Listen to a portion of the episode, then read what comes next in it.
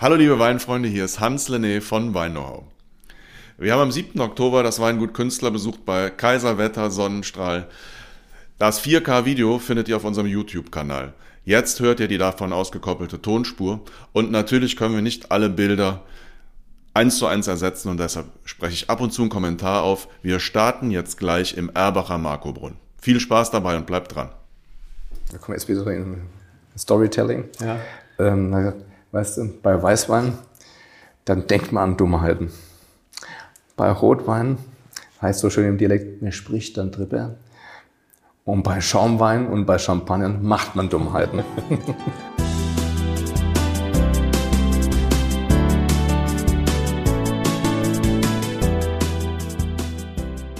So ist es und so soll es sein.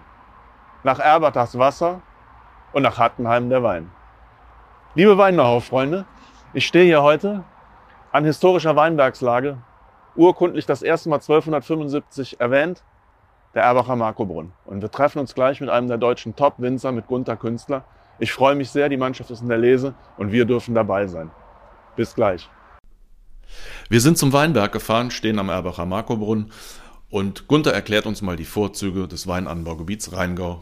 Weinbauregion geworden, weil wir wie oft und immer wieder regelmäßig äh, im Oktober oder auch noch bis Anfang November Hochdruck, äh, Hochdruck äh, Wettersituationen Wetter, ja, ja. Wettersituation haben, ja. die uns ganz einfach ähm, die Ernte dieser spätreifen Rebsorte Riesling erlauben. Das ist einfach eine Erfahrung, sonst gäbe es hier keinen Weinbau. Deshalb ist der Weinbau hier erfolgreich, weil wir halt nun mal ähm, in einer Region sind, die einerseits Flussnähe hat, ja. niedrige Meereshöhe, nur nach Süden geneigte Weinberge, den Taunus im Hintergrund, der kalte Nordwinde absch äh, abschirmt. Und wir haben keinen Schatten von links und von rechts. Deshalb ist diese Lage, Lage, Lage, Lage ganz wichtig. Wir müssen natürlich zusehen, dass wir ähm, nicht nur die Fifth Avenue haben, sondern auch das entsprechende Gebäude oben drauf. Ja. Wir stehen mitten im Weinberg. Vor uns sieht man den mobilen Lesetisch, an dem viele Erntehelfer die edelfaulen Trauben sortieren und Gunther erklärt uns die Arbeitsschritte und wie sich das später auf die Qualität des Weins auswirkt. Ähm, also wir haben Stöcke, die sind 1946 gepflanzt. Wir selektieren jetzt die edelfaulen Trauben, äh, selektieren wir jetzt aus für einen, für einen restsüßen Wein. Haben wir auch im vergangenen Jahr gemacht und äh, gerade letzte Woche gab es eine Bewertung von James Suckling mit 100 Punkten. Und bin sehr froh, dass das Team das alles so toll macht. Und dann werden die, die eingeschrumpften Beeren werden von den äh, grünen Beeren getrennt. Ja. Und wenn man das jetzt mal so sieht, wenn man hier einen Vergleich so hat, diese grüne Beere, die wird aussortiert, oder diese gelbe Beere wird aussortiert. Ja. Die Beerenhaut ist noch äh, vollkommen intakt und hier ist die Beerenhaut schon zerstört. Jetzt scheint die Sonne da drauf. Was passiert? Evaporation. Das heißt, der, der Wasseranteil der Frucht, der bei allen Früchten bei ca. 80 Prozent äh, ist, wird einfach durch die Sonnenstrahlen verschwinden und man hat eine höhere Zuckerkonzentration. Und das ist natürlich den edelsüßen Weinen vorbehalten. Diese grünen Trauben, die sind dann den, den trockenen Weinen vorbehalten. Beides zusammen, nach meiner Meinung nach, gibt keinen vernünftigen Wein. Dann schmeckt es bitter. Mhm. Wenn es dann trocken vergoren ist, wenn alles zusammen ist. Und wenn es süß ist, schmeckt es halt auch nicht ganz so, so toll. Wenn man es entsprechend selektiert, das kostet natürlich viel Zeit, ja. viel Arbeit, viel Geld. Das ist auch natürlich auch Glück mit dem Wetter. Also können wir uns heute wirklich glücklich schätzen, dass es Ja. so ist. Und, äh, aber es gibt halt nachher einen Wein, der wird ein 22er sein, der, der, der toll sein wird. Ich denke mal, das, das wird auch so sein. Aus der letzten Verkostung, der ist mir auf jeden Fall sehr in Erinnerung geblieben. 100 Punkte sind halt nur 100 Punkte. Ja. Das gibt's also auch nicht alle Tage. Aber wenn wir nur einen, noch einen draufsetzen und kriegen dieses Jahr wieder 100 Punkte drin, dann machen wir eine Story. Auf jeden Fall. So, das ist das, was heute hier mit vielen fleißigen Händen passiert. Ja. 2, 4, 6, 8, 10, 12, 14, 14 fleißige Hände. Und das ist dann halt, äh, ist auch ein sehr anstrengender Job. Das ist, äh, muss man sich konzentrieren die ganze Zeit. Man wird ein bisschen ruhiger dabei. Weil es gibt nur das jetzt. Ja. Wir haben also auch schon zu Hause schon gemessen. Wir liegen so bei 115 Grad Öxle. Das ist für dieses Jahr ist das hervorragend, gerade nach den Niederschlägen, die wir im vergangenen, ähm, in der vergangenen Woche hatten. Ja. Und Also hier hat es auch noch geregnet. Hier hat es auch geregnet. Ja. Kräftig, ne? Ja, genau. Mhm. Man kann sich gar nicht vorstellen, dass, äh, dass man einen tollen Wein gibt, aber wir nachher im Weingut machen wir den, machen wir den Erbacher Marco Brunn 21 auf und das ist äh, halt richtig gut. Ja, sehr schön. Und was man dazu sagen muss, äh, wir hatten dann, oh, das, das war aber super gelesen, ähm, was man dazu sagen muss, die Selektion der Trauben, die jetzt noch da drüben noch, noch hängen, ne? Ja. im vergangenen Jahr, das hat er 99 Punkte gehabt. Also es lohnt sich immer, diese, diese Arbeit sich anzutun und zu trennen. Man muss es halt wollen, man muss halt auch die, die ähm, wie Balu der Bär, wenn er etwas Appetit, Appetitliches greift zu, bevor es ein anderer tut. Ne? So, Ja. so ist es halt immer. Man muss das einfach machen. Take your passion, make it happen. Wir sind jetzt von der Traubenselektion an dem mobilen Tisch am Erbacher Markobrunnen einfach zwischen die Rebzahlen gegangen und Gunther erklärt uns hier anhand der Traubenfarbe, der Kernfarbe, die Unterschiede, worauf bei der Lese zu achten ist. also kurz vor der Physio, äh, ja, vor der Überreife. Und man kann die, Kern, die Kerne in den Beeren sehen. Und das ist ein Zeichen dafür, dass wir jetzt so, gerade hier, dass wir jetzt so bei den 100, 105 Grad Öchsel liegen werden. Und natürlich ist das auch in diesen gelben Beeren, ist das eingefangener Sonnenschein des gesamten Jahres. Ja. Und dann, dann, möcht, dann machen wir äh, eine, eine Auslaugung der Beeren auf der Kelter. Und wir fangen damit die Aromatik des Jahrgangs ein. Weil nachher gibt es ja irgendwann mal äh, Vertikalproben, das sagt, das ist der Jahrgang, ich sage jetzt mal äh, 93, das ist 97, das ist die Typizität dessen, was man in der Nase findet. Das ist nur der eingefangene Sonnenschein, der hier in der, in der Bärenhaut drin ist. Und die Bärenhaut ist uns ganz wichtig. Deshalb selektieren wir hier vor, damit wir aus diesen Trauben dann einen, einen perfekten Wein machen können. Ich meine, wir hatten jetzt ähm, bei zwei Weinen 99 Punkte. Entschuldigung, bei drei Weinen 99 Punkte. Bei Erbach haben wir Marco Brunn großes Gewächs, bei Hoch haben wir Hölle großes Gewächs und bei Pfaffenberg äh, Beerenauslese. Und hier geht es ganz einfach darum, dass wir alles reinstecken, was wir können, was wir wissen, das Risiko, äh, die persönliche Belastbarkeit, um einen Topwein zu erzeugen. Denn das macht Spaß und das können wir auch gut verkaufen. Dann ein guter Wein verkauft sich auch von selbst. Ja, wer will den nicht trinken? Ja, eben. Also, die, ähm, also der Zustand der Trauben, wie sie jetzt hier so hängen, ähm, ist nachher eine Sache der Verfahrenstechnik. Mhm. Das heißt, du kannst die ganze Traube keltern, wie das in der Champagne der Fall ist. Ja. Du kannst die Traube quetschen und auf die Kelter tun, wie es äh, viele Kollegen machen. Du kannst aber auch hergehen und kannst den, den Stiel, kannst die Beeren vom Stiel trennen über eine Abwehrmaschine. Ja. So, und, ähm, und dann kannst du natürlich sagen, ich lasse das jetzt ähm, auf der Kelter stehen oder nicht stehen. Oder wie kelter, wie kelter ich das ab. Ne? Mhm. Und das ist so eine Sache, ähm, das geht bei mir jetzt im Kopf rum, weil wir natürlich auch so ein bisschen Fäulnis hier drin haben, Ja. äh, ist es vielleicht nicht unbedingt für so eine, so eine längere Maischestandzeit geeignet, sondern eher für eine kürzere.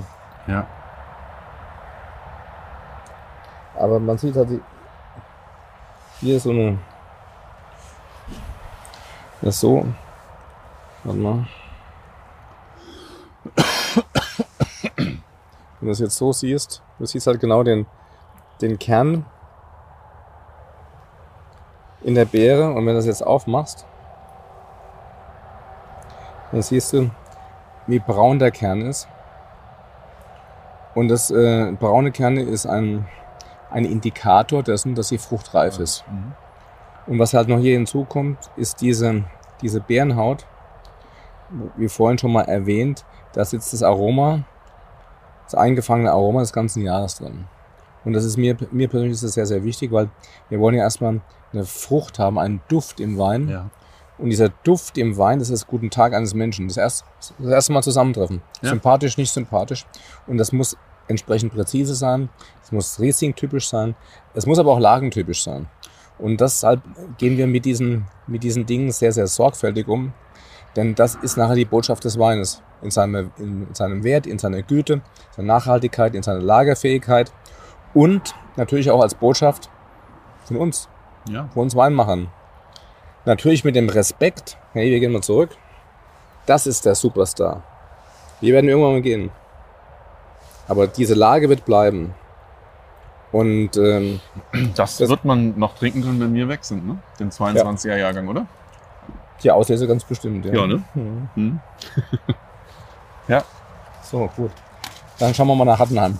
Ja, machen wir. Sind jetzt hier vor der Vinothek des Schloss Schönborn und dein neuestes Projekt, kann man Ja. vielleicht sagen. Das neueste, ja, neueste Projekt ähm, heißt jetzt Weinbauer Künstler at Schloss Schönborn. Schloss Schönborn ähm, äh, hat ähm, eine sehr große Rebfläche im Rheingau, das Weingut Schloss Schönborn, hat es aber jetzt komplett verpachtet. Das sind 76 Hektar insgesamt. Und die haben hier die Betriebsstätte aufgegeben und wir haben jetzt diesen, diese Monopollage Pfaffenberg äh, übernommen. Und da lag es auch natürlich nahe, dass man also diesen einmaligen Platz, das ist wirklich eine der schönsten Terrassen am Rhein, äh, dass wir das nehmen, um einfach ein bisschen Lebensgefühl zu transportieren, dass man Ja, ein gutes Glas Wein trinken kann. Das ist traumhaft schön hier. Ja. Muss man sagen. Haben wir auch ein bisschen renoviert, dass es noch schöner wird. Und jetzt gibt's Wir auch, gehen auch gleich mal rein. Ne? wir gehen jetzt mal rein. Ja. Und äh, das ist im Prinzip Vinothek deines Weinguts. Genau. Hier können Künstler, Liebhaber hinkommen, solche, die es werden wollen und finden Genau. deine aktuellen Weine. Genau. Ein bisschen Jahrgangstiefe gibt es wahrscheinlich auch. Ein bisschen Jahrgangstiefe gibt's auch. Und das ist geöffnet von, Donners, von Freitags bis, äh, äh, bis Sonntags während der Winterzeit. Und im Sommer Ja. äh, wird auch dann der Donnerstag, äh, der Donnerstag wieder damit dazugenommen. Ja. Und hier gibt's Klein, Kleinigkeiten zum, zum Essen. Machen wir nachher unten drunter einen Link Ja. auch hier zu der Genau. Vinothek. Dann Aber es ist halt ein, das. ein Platz mit einer sehr speziellen Energie, da wo der Rhein am, am breitesten ist. Ja. Wunderschön hier. Dann gehen wir rein in die gute Stube. Jawohl.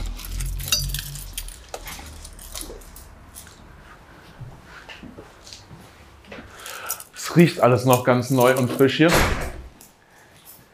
Ja, äh, wir haben hier, äh, Das ist schön.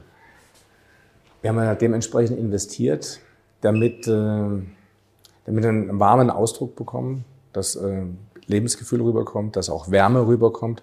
Wein ist ja ein emotionales Getränk. Ja. Und äh, wenn man damit, äh, ich bin kein Freund von nur von Edelstahl und von, von Beton, sondern hier, wir möchten hier Wärme rüberbringen und Gastfreundschaft und äh, Gastlichkeit, denn das gehört auch äh, zu unserem Beruf mit dazu. Ja. Und hier Seele, Seele ja. baumeln lassen, tollen Wein trinken, der Rhein, den Rhein fließen lassen, das tut er zwar sowieso, aber das hat schon irgendwie was Besonderes. Ja. Kleinigkeit zu essen gibt es auch. genau. Hier gibt es auch viele Feiern, Hochzeiten und ähm, ähm, Aber Ja. Geburtstage. Noch, wenn man außerhalb dieser Veranstaltung kommt, dann habt ihr ganz normale Öffnungszeiten. ganz genau. Wenn man sicher sein will, ruft man vielleicht vorher an. Ja. Aber ansonsten auch unangekündigt kann man ja genau, immer genau. Zu dir in die Vinothek kommen. So ist es. Ja, das ist dann samstags ab, ab, ab 14 Uhr bis abends dann 22 Uhr. Und am Sonntag fängt es ja schon um 12 Uhr an bis, bis abends 20 Uhr. Und das ist einfach so ein, ein Ort, um zu verweilen, um halt irgendwie mal, wie es wirklich war, so ein bisschen Energie zu tanken. Denn das ist ein erge- energetischer Ort hier. Das hat was. Das hat auf jeden Fall was. Also das, das brennt so ein bisschen unter den Füßen. Ja. Hier haben wir so ein bisschen Extrazimmer. Und ähm, hier ist natürlich, hier kann man gute Gespräche führen.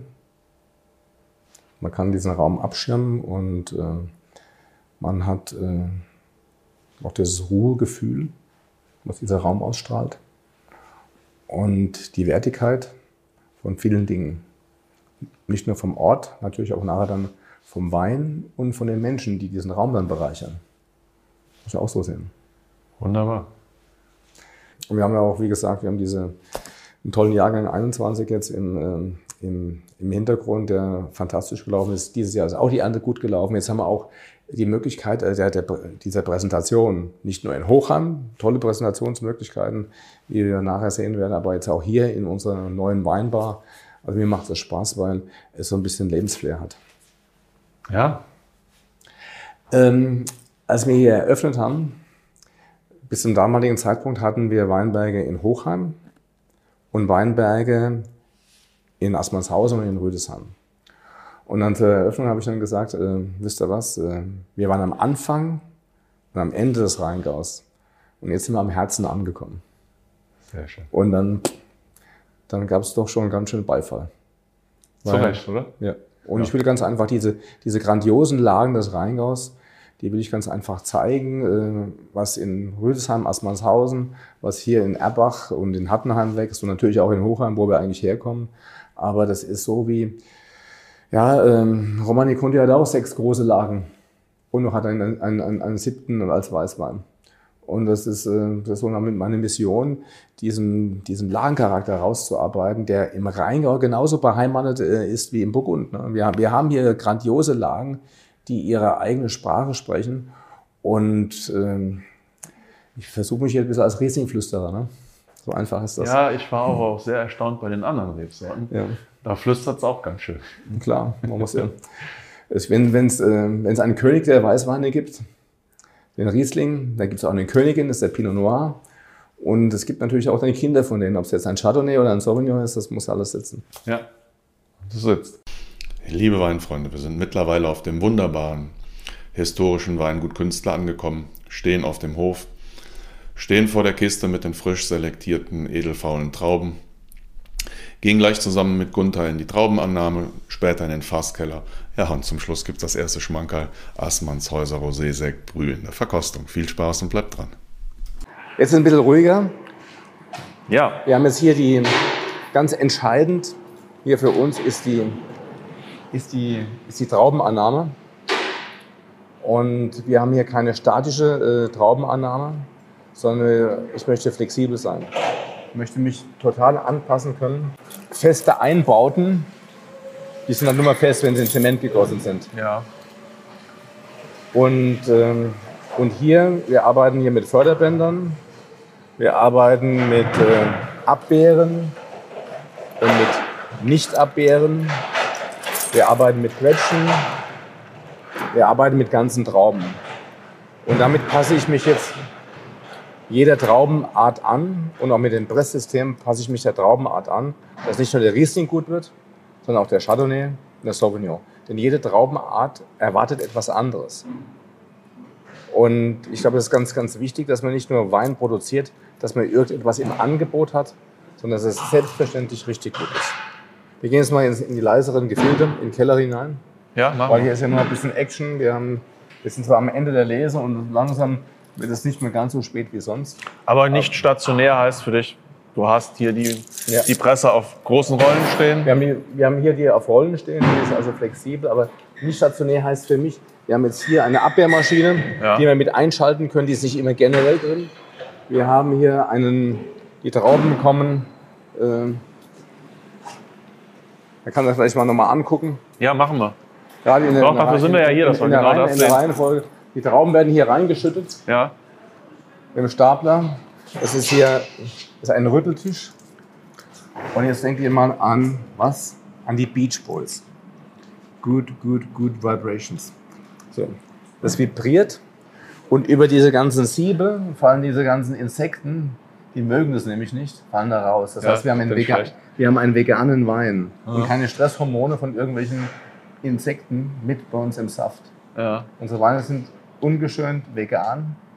Äh, Die sehen zur Stabilisierung sehen die ähm, Bentonit. Das kommt von Fort Benton in Montana, USA. Das ist eine Erde, die hat, haben 10 Gramm, an- haben eine Oberfläche von, von äh, 10.000 Metern, also von einem Ja. Hektar. Mhm. Und die fixieren Eiweißstoffe. Mehr machen wir nicht. ja. Bekannt. Und dann haben wir eine Förderband. Das kommt dann in die Abwehrmaschine, die oben drüber ist.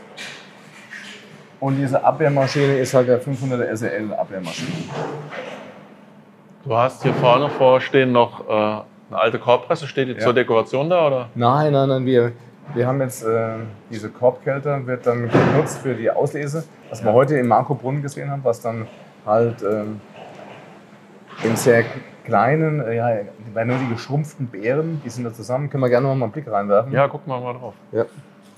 Weil das ist nämlich. Man kann sich Das ist natürlich auch sehr aufwendig, ne, mit so einem kleinen Gerät, oder? Also, Wollten wir noch mal hingehen, oder?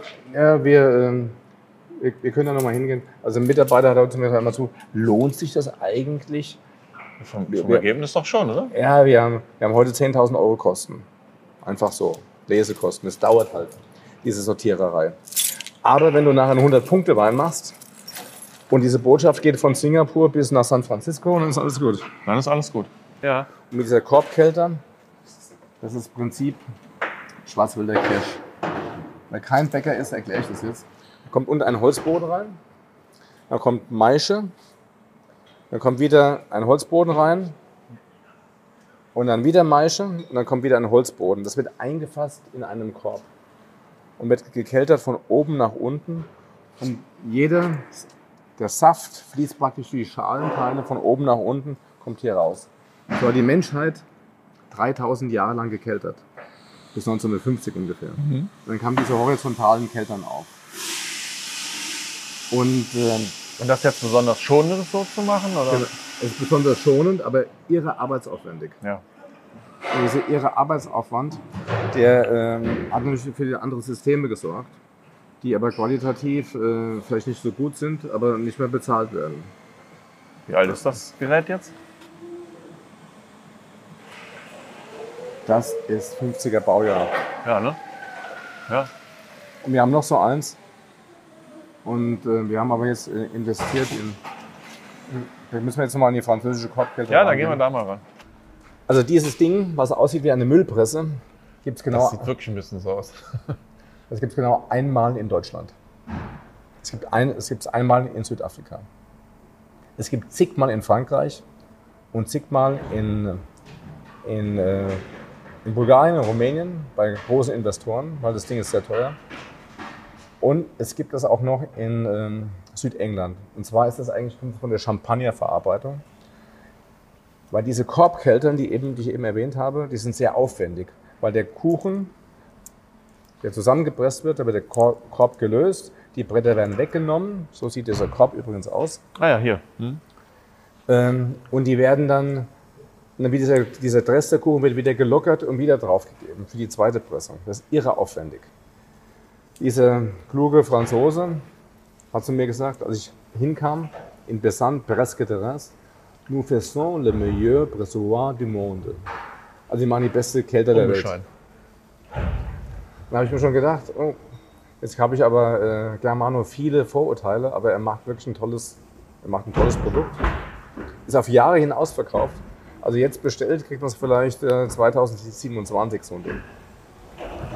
Das ist ein, eine große Öffnung und es wird hier rangeschoben mit hydraulischem Druck. Die Kälte zieht zurück und hier läuft der Saft ab. Wie filtriert.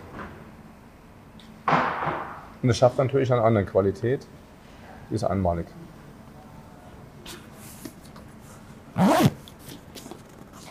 Und hier kann man auch dann entsprechende Fraktionen machen. Äh, erste Pressfraktion, zweite Pressfraktion etc. Und somit haben wir, es sieht so aus wie ein bisschen Chaos, aber da ist schon eine Struktur dran, weil ich kann nicht jeden Weinberg und nicht, nicht jedes Lesegut und vor allen Dingen auch nicht jeden Ursprung. Es geht auch um Ursprung. Das, was du verkaufst, sind ja ursprüngliche Weine. Die haben ja eine, das, was du machst, ist ja, du hast deine eigene Selektion und du, hast, du entscheidest nach Geschmack, aber das sind immer wieder Menschen hinten dran, die sich darüber Gedanken gemacht haben, wo kommt das her und wie wird das am besten veredelt. Und nicht jeder findet diesen Weg dahin. Und vor allen Dingen ist dieser Weg nie statisch. Dieser Weg muss flexibel sein, ist übrigens auch ganz gut für den Kopf. Das ist so. So, jetzt gehen wir mal in den Keller. Also in den Keller gehen wir jetzt nicht. Das seht ihr im, seht und hört ihr im zweiten Teil. Als kleines abschließendes Schmankerl zur ersten Folge vom Weingut Künstler Podcast machen wir eine Verkostung im historischen Verkostungszimmer. Es gibt den Assmannshäuser Sekt, Rosé, Brü und der Gunther hat da nette Geschichten auf Lager. Viel Spaß. Sekt ist etwas, was, ähm, oder Champagner oder Schaumwein, ist ja auch etwas, was ähm, auch die Regionen hier aus dem Rheintal mit Frankreich verbunden hat. Ähm, Krug Champagner, bekannt, ist die achte Generation eines Mainzer Metzgermeisters. Ich habe zusammen mit ihm am Frühstückstisch gesessen mit Olivier und hat mir das so erzählt. Aber was er mir noch erzählt hat, ist, ähm, wir kommen jetzt wieder in Storytelling. Ja. Ähm, weißt du, bei Weißwein, dann denkt man an Dummheiten. Bei Rotwein heißt so schön im Dialekt, mir spricht dann drüber. Und bei Schaumwein und bei Champagner macht man Dummheiten. und was wir jetzt machen, ist eine Flasche Assmannshäuser, äh, Pinot Noir Rosé, hm? Extra Brut Natur, äh, ohne Dosage, äh, mit der französischen Kelter gemacht. Und wenn man sie neben Bollinger und Bilka Salmon stellt und blind verkostet, und dann wird es schwer. Sehr schön. Aber es kommt immer auf einen Set-Versuch drauf an. Dass wir, wir wollen ja die Korken knallen lassen. Wir haben bald Leseschluss und äh, üben wir mal. Ich hoffe, es war jetzt eine angenehme Geräuschkulisse. Das war super. so. Dankeschön.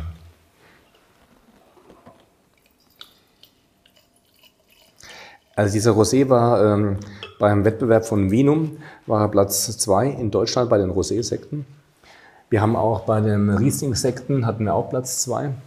Also bei den gereiften Riesling-Sekten nach, äh, nach äh, 36 Monaten Hefelager. Sekt ist ja nichts anderes als vergorener Wein. Mhm.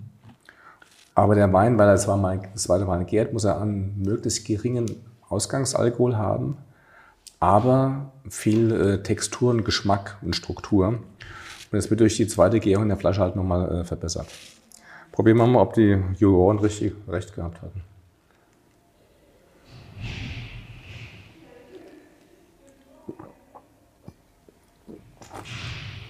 Ich habe es jetzt extra mal in, in dieses Glas äh, eingeschenkt, was kein reines äh, Champagnerglas ist, aber für mich äh, äh unheimlich zart geschliffen ist und auch die Perlage gut zum Ausdruck bringt, auch wenn man sie jetzt visuell jetzt nicht unbedingt sieht. Mhm.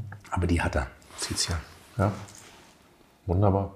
Liebe Weinnauhau-Freunde, das war die erste Folge vom Podcast mit Gunter Künstler. In den Shownotes findet ihr natürlich die Verlinkung zum Weingut Künstler, die Verlinkung zu unserer Homepage Weinnauhau, zur Vinothek bei Gunter Künstler, das Schloss Schönborn, Natürlich, wenn es euch gefallen hat, freuen wir uns über einen Daumen hoch. Anregungen, Kommentare immer gerne, wir sind für euch da.